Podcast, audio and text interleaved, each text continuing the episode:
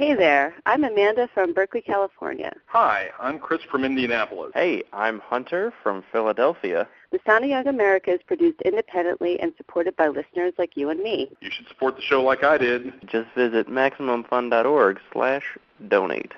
I'm Jesse Thorne, live on tape from my house in Los Angeles. It's The Sound of Young America from MaximumFun dot org and P R I, Public Radio International.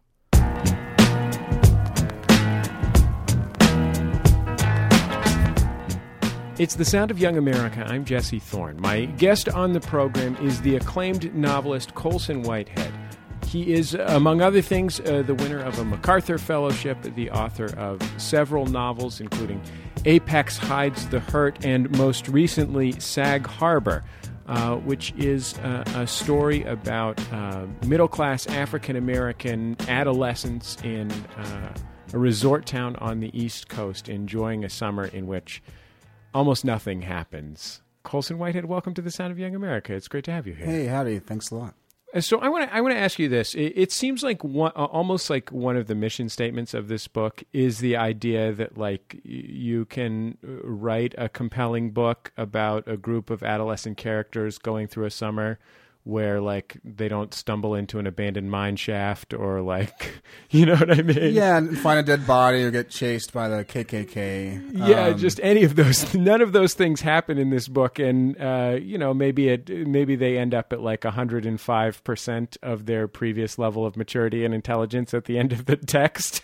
Yeah, I, I mean, um, you know, in, in my life, I didn't have those crazy adventures, um, so I was thinking, how can I be true to the experience of summer? And you're not that smart, or uh, despite all your dreams of reinvention, uh, you're not tested by finding a dead body in the woods or et cetera. Um, so, the, so the test or the challenge becomes, how do I take these sort of mundane moments, your first job, first kiss, uh, drinking some beers for the first time, and, and elevate them to the status of something interesting? Did you ever consider the possibility that maybe in order to get a narrative out of it, you should introduce some big inciting incident like, uh, you know, somebody gets eaten by a wolf or whatever?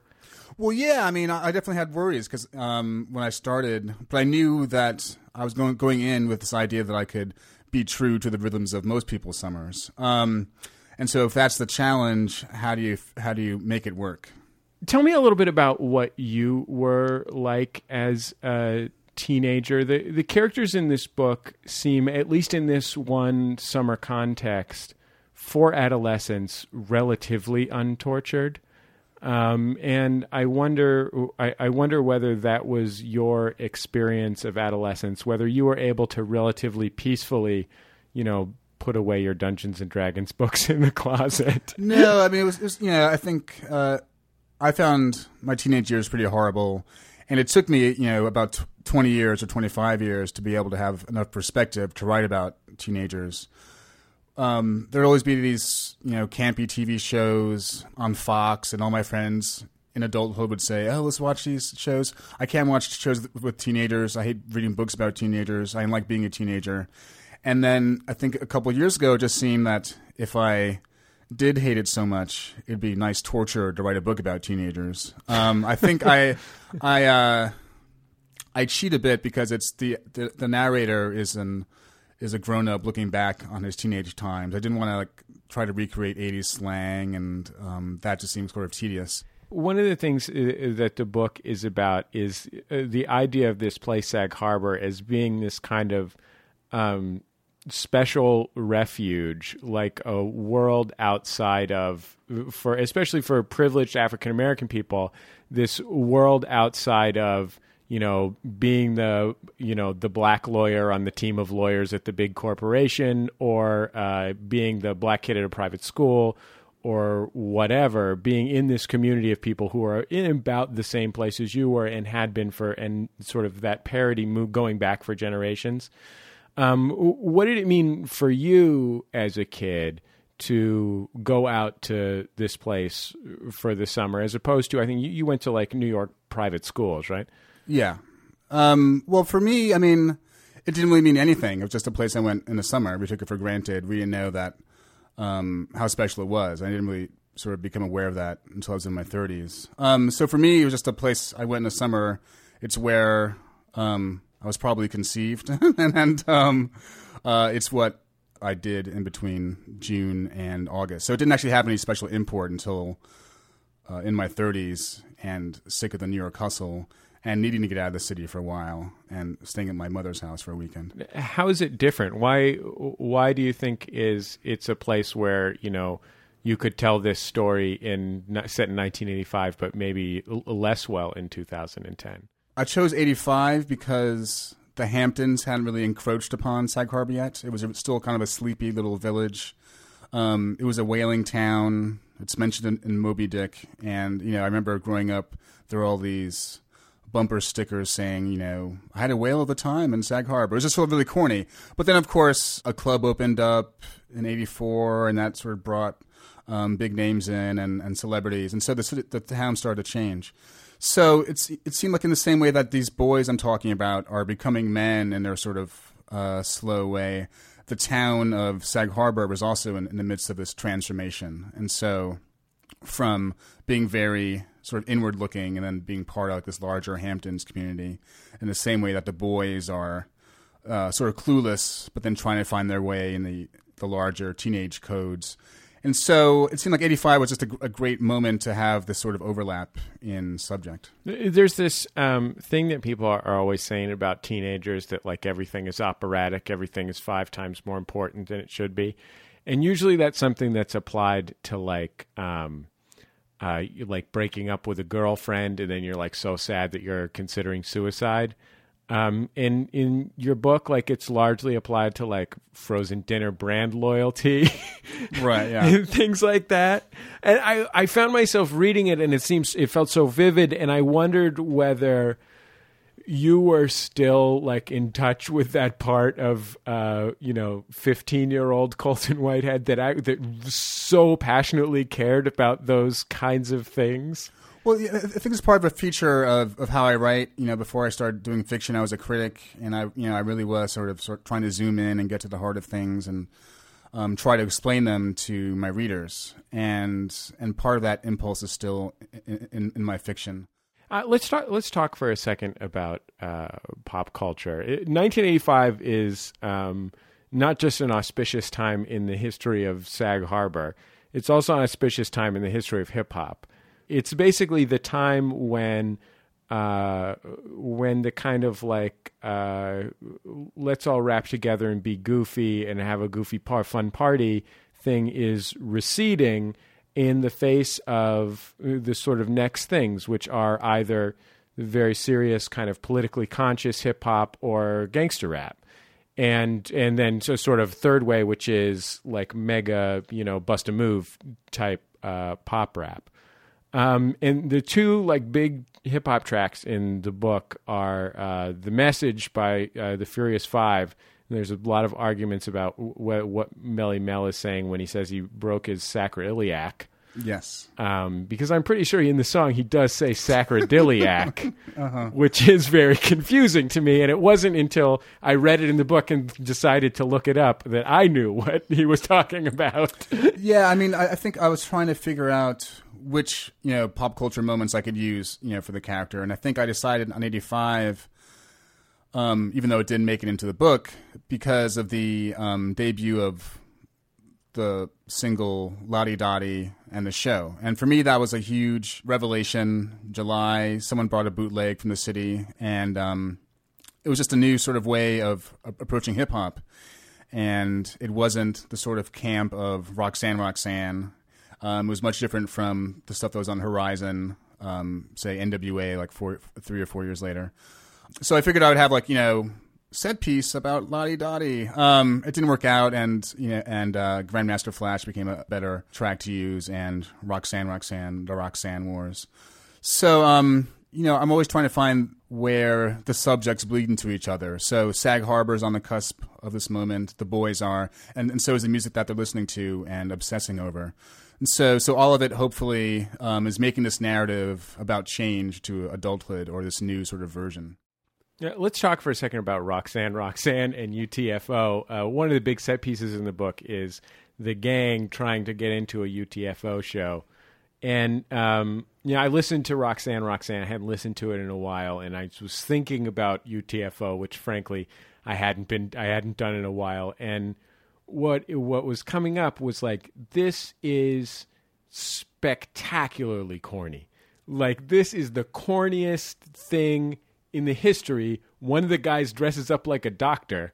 One of the, you know what I mean? Like, or with the, the educated rapper, the one guy. It's like, it's the silliest thing in the history of the world. Well, yeah, it's like it's like a, a, a Village People type dress up uh, that they're engaged in. And that's a very different kind of tension between poppiness and corniness than what would emerge, you know, five years later, which was, or ten years later, which was either you are kind of either you're gangsta or you're not gangsta, and anything that isn't gangsta is corny. Um, and so, like, the the difference between Run D M C and U T F O is not about which one's more thugged.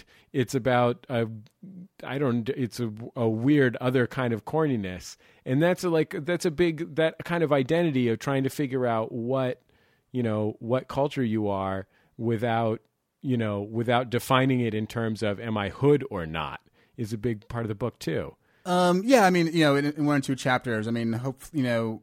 When I was conceiving the book, I thought um, I sort of saw each chapter as you know attacking a certain segment of their personalities, and so the chapter that deals with you know most explicitly with this is the B B gun war chapter, where they're middle class boys who have anxieties about being middle class and are they real enough. Um, What uh, what do these guns, which are you know just B B guns, but they look like real real guns, and they sort of start engaging in a sort of more and more serious play with them. What does it actually mean to them, and what does it, how does it resonate in terms of their ideas of are they authentic or not authentic enough? So, um, you know, I, I think one of the strategies in, in the book, since there isn't you know that you know we talked about that strong plot line, ways that. Um, these different episodes, whether it's the ice cream chapter or the go to the beach chapter or, you know, or the sneak into the club chapter, that these larger thematic concerns can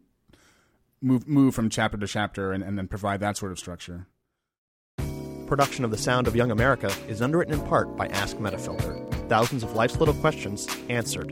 Online at ask dot metafilter dot com.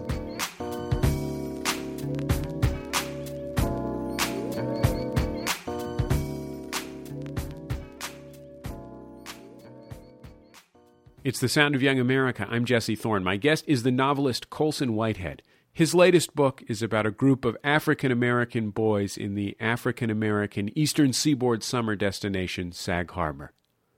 Was it a conscious choice for you to set these main characters on sort of relatively equal footing class-wise and in a world where most of the story is not taking place in contexts where they're dealing with people from the other, I don't know, the East Coast geography, but the places where, like, capital R rich people live rather than people whose parents are successful professionals?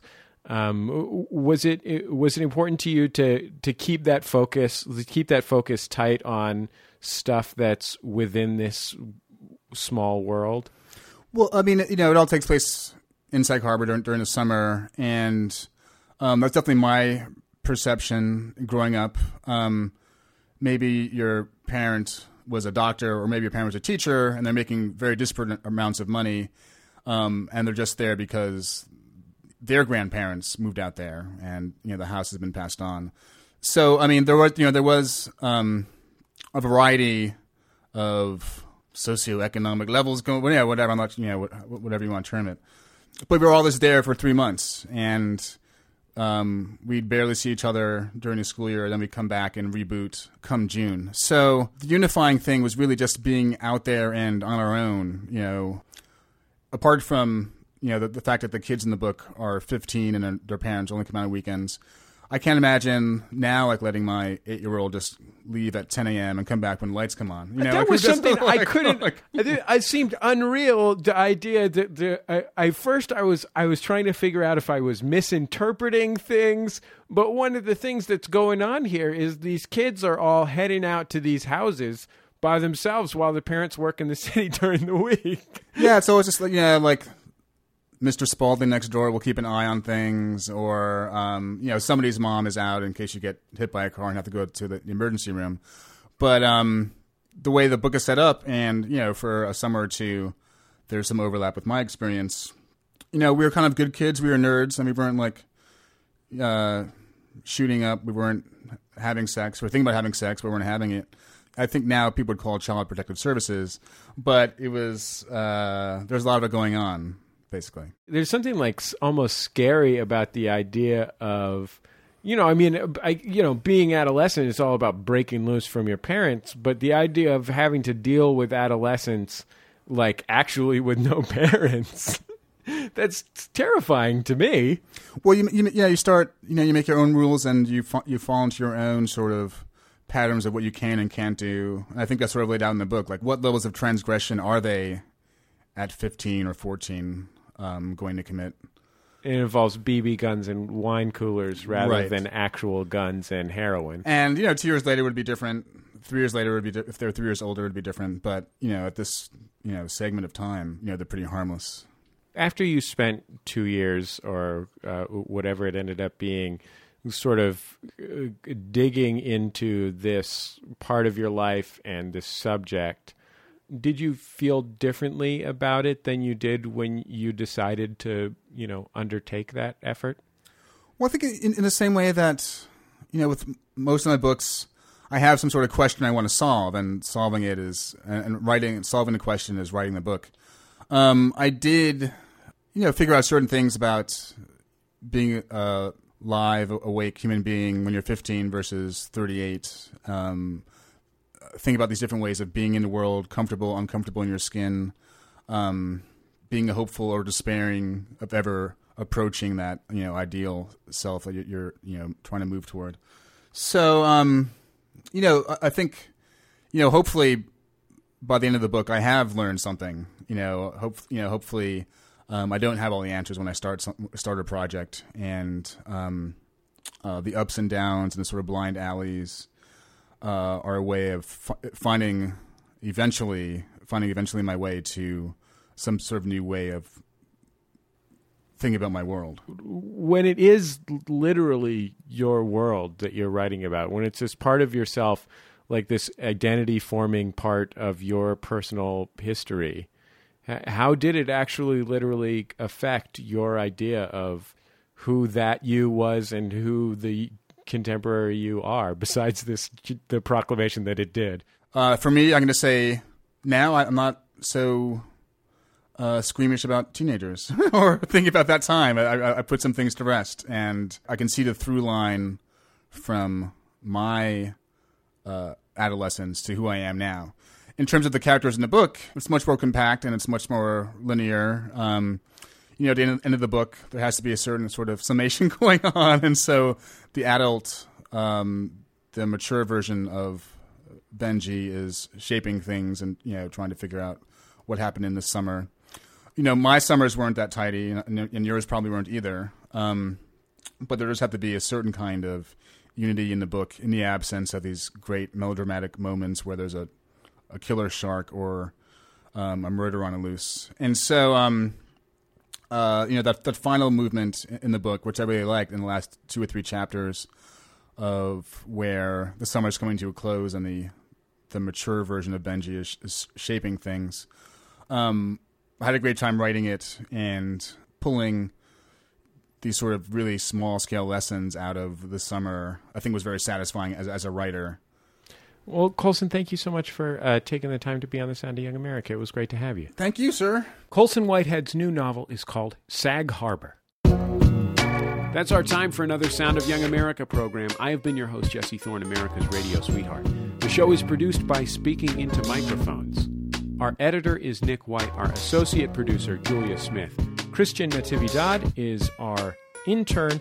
My dog's name is Coco. You can find us online at Maximum Fun dot org, and you can email me at jesse at Maximum Fun dot org.